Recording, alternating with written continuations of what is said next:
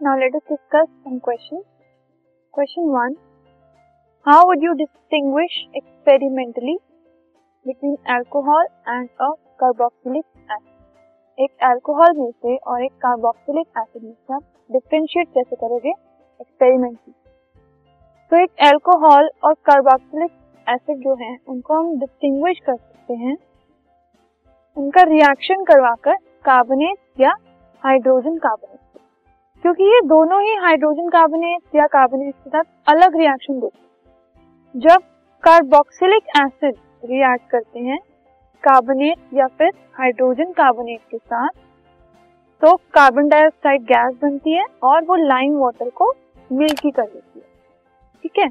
तो during the reaction of carboxylic acid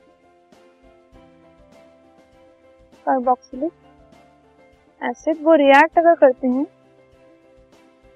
metal carbonate या hydrogen carbonate के साथ। तो वो एक मेटल सॉल्ट बनाते हैं, साथ में कार्बन डाइऑक्साइड और वाटर तो ये कार्बन डाइऑक्साइड लाइम वाटर को मिल्की कर देती है। लेकिन जब ये सेम रिएक्शन हम अल्कोहल के साथ कैरी आउट करते हैं तो वो इनके साथ रिएक्ट करते ही ठीक है? तो अगर रिएक्शन के बाद लाइम वाटर मिल्की हो रहा है तो दैट मीन्स वो कार्बोक्सिलिक एसिड है, अगर रिएक्शन हो ही नहीं रहा तो that means the solution it is an alcohol this podcast is brought you by Hub Hopper and Shiksha Abhiyan अगर आपको ये पॉडकास्ट पसंद आया तो प्लीज़ लाइक शेयर और सब्सक्राइब करें और वीडियो क्लासेस के लिए शिक्षा अभियान के यूट्यूब चैनल पर जाएँ।